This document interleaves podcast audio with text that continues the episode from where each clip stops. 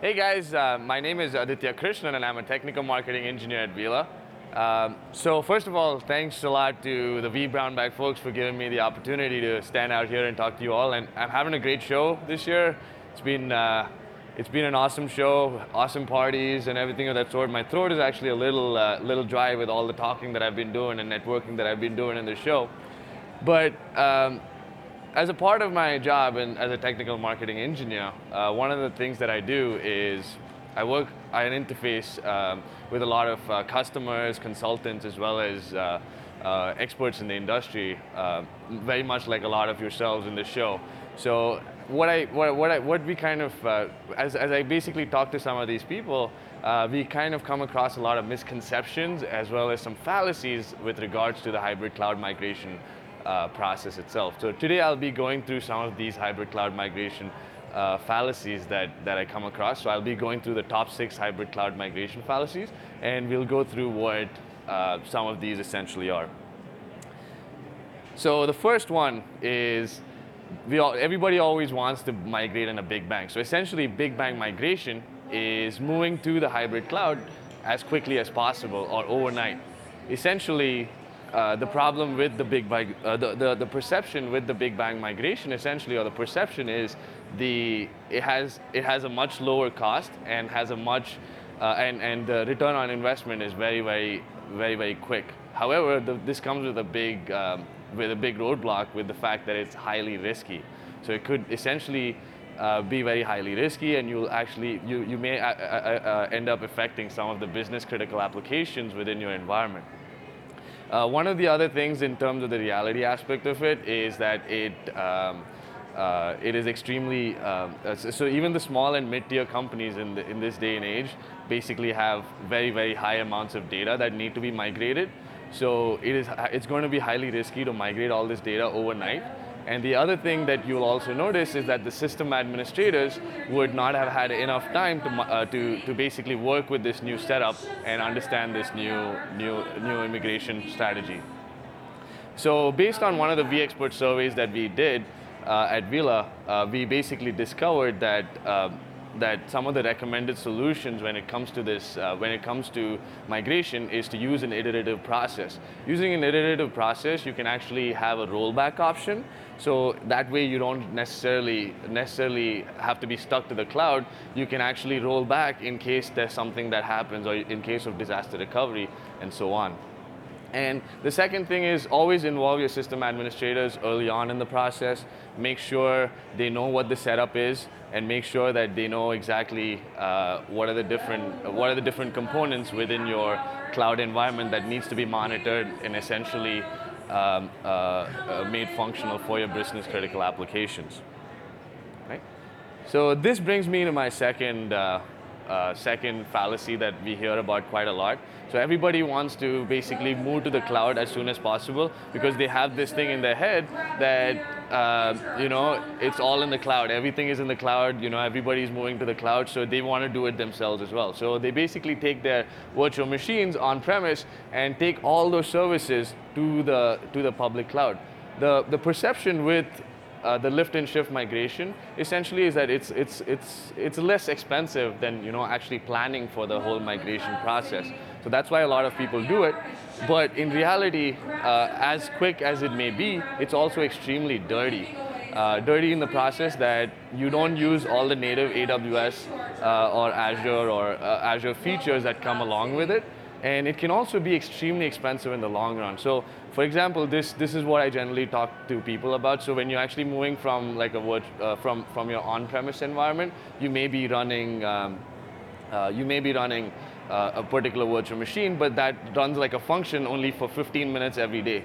So you would, when you actually move to the pub public cloud, instead of using this huge, large virtual machine, you could just run like a Lambda function that runs 15, uh, 15 minutes in a day to use the CPU and the, and the, uh, the compute functionalities in those particular cases. So that is one way you can definitely um, definitely uh, uh, uh, th- that is definitely one one of the use cases when it comes to uh, to to planning your migration procedures. Uh, the other thing is that when you plan your migration procedures, instead of instead of uh, using uh, when you re-architect your migration procedures, you'll always have like a much higher performance because there are certain applications that are always better fitted for the cloud and certain applications that are better fitted for the private environment, and it'll also lower the cost in the long run, right? So the third thing when it comes to the migration procedure itself is the uh, is the ability to uh, is, is is people don't really know what's going on in their environment. A lot of people feel they know based on all the documentations that are out there, but they, there is really no uh, there is really no uh, um, application or there's really no uh, data that they have that can tell them what their application dependencies essentially are. So that is absolutely essential and critical when during the migration process. It's, it's basically to know what the unknown virtual machines are. Uh, so essentially, like, I mean, as you all know, like applications can be extremely complex. It's not just having like, you know, a load balancer and like a, a variety of different uh, database servers that are talking to one another. There's a, there's a, there's a huge necessity that um, uh, there, uh, there are huge necessities that each of these virtual machines are, uh, uh, are, connect, are connected to one another, and you may end up having having certain issues if they are not, or some business critical applications may actually come down in case of certain issues. So one of the solutions in these particular cases is to is to make sure you use like a flow analysis tool that can actually map out all these dependencies for you.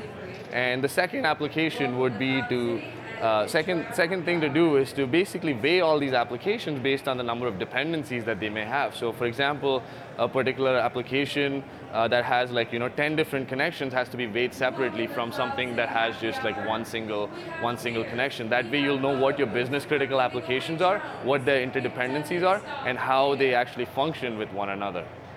So that is one of the fallacies that we come across on a day-to-day basis. And so the other thing that we hear about every so often is that you know private cloud is dead. First of all, like if private cloud is dead, we wouldn't have such a huge show like the VMworld for us uh, for us today. So it is it is I feel there is there is such a big disconnect, especially when people go onto LinkedIn and they read an article where it says that you know public cloud is essentially essentially um, uh, essentially going to be extinct in the next few years because that's not true at all. Uh, and that is really the evolution of uh, the hybrid cloud, uh, hybrid cloud environment, um, uh, uh, hybrid cloud environment. So essentially, I mean, the private cloud environment provides the users with the ability to have that elasticity as well as as well as the performance and the security that um, as well as the elasticity and the, uh, and the performance of uh, the uh, hybrid of the public cloud environment with the ability to give you that security that a private cloud environment essentially uh, provides to you. So um, private cloud environments are essentially secure, uh, airtight, as well as resilient to, to any, any of the malicious activities that may happen. And uh, the other, other thing that we also notice is that there are certain business critical applications that still need to be on premise on most most on most uh, circumstances. So that is something that we um, that we highly recommend as well. So in these cases, hybrid cloud is definitely the way to go. Um, using using it for uh, using it for like the security, resiliency, and the elasticity essentially. Uh, moreover, the solution like VMC on AWS is, is definitely a great solution in those particular cases to basically leverage all the AWS native applications while at the same time using the same UI and the same um, uh, and the same uh, procedures that you use on uh, VMware itself. So this brings to like my fifth point. Uh, a lot of people think that when when you when you go into the cloud, you never you never actually go back, which is totally untrue. We we find this to be a huge fallacy, and the reason this is this is this this could be a big problem is uh, that when when you have that mentality or when you have that thought that you're not going to come back, you're not going to design for any disaster recovery in those particular cases. So it is absolutely essential to understand that you can actually roll back.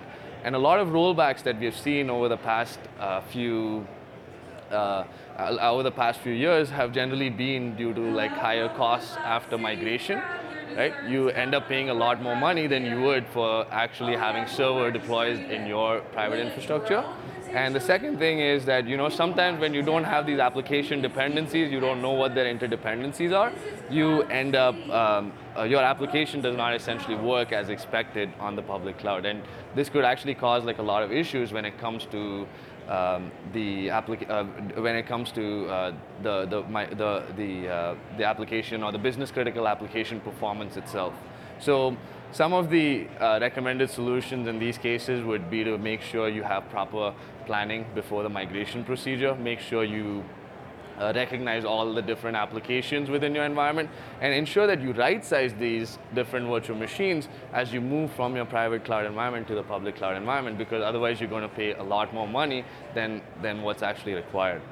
Uh, the second thing is to make sure you have a, a solution that can help you you know, do a pre-migration assessment in the sense that look at all your different dependencies, look at all the different virtual machines, what their utilization is at any given instance. And as you move to the public cloud itself, you need to be able to monitor these applications uh, as they migrate from the private cloud environment to the public cloud and see and monitor their performances during these particular instances.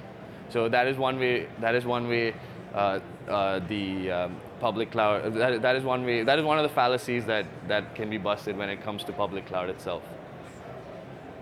So finally, this comes to my last um, last point. Um, so generally, people say uh, that, that cloud deployment does not need any monitoring, and the reason that they say that cloud deployment doesn't need any monitoring is that the service provider or the cloud provider basically provides a 99.9% uptime.